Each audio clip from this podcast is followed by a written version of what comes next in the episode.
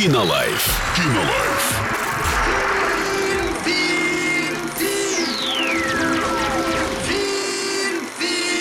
Кинолайф. Сегодня обсуждаем с вами фильм «Открытое море. Монстр глубины» для лиц старше 16 лет. Это триллер или ужастик. Там уж выбирайте сами. И есть а, отзыв от а, человека с ником а, We Love Good. М. В общем, да.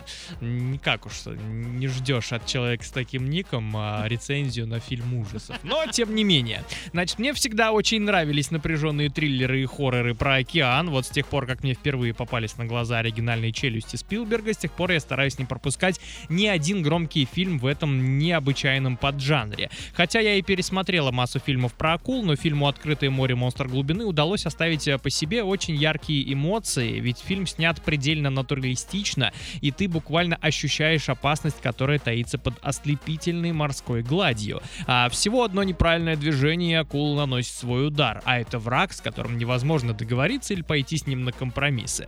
А в некотором смысле «Открытое море» напоминает культовый спуск Нила Маршалла, кстати, классный фильм, советую, тоже 18 плюс категория, но только вместо пещер мы оказываемся в океане под а, лучами яркого солнца. Еще в плюс фильму можно выделить то, что у главной героини Ник есть особая мотивация и личная драма. Обычно мы видим а, в таком кино подростков, которые банально хотят повеселиться у моря, и их не особо жалко. Но Ник с первых...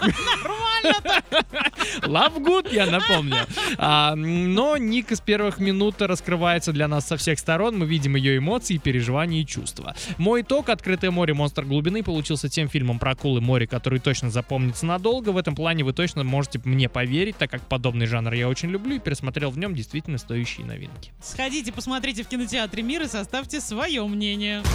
Кинолайф. Кинолайф.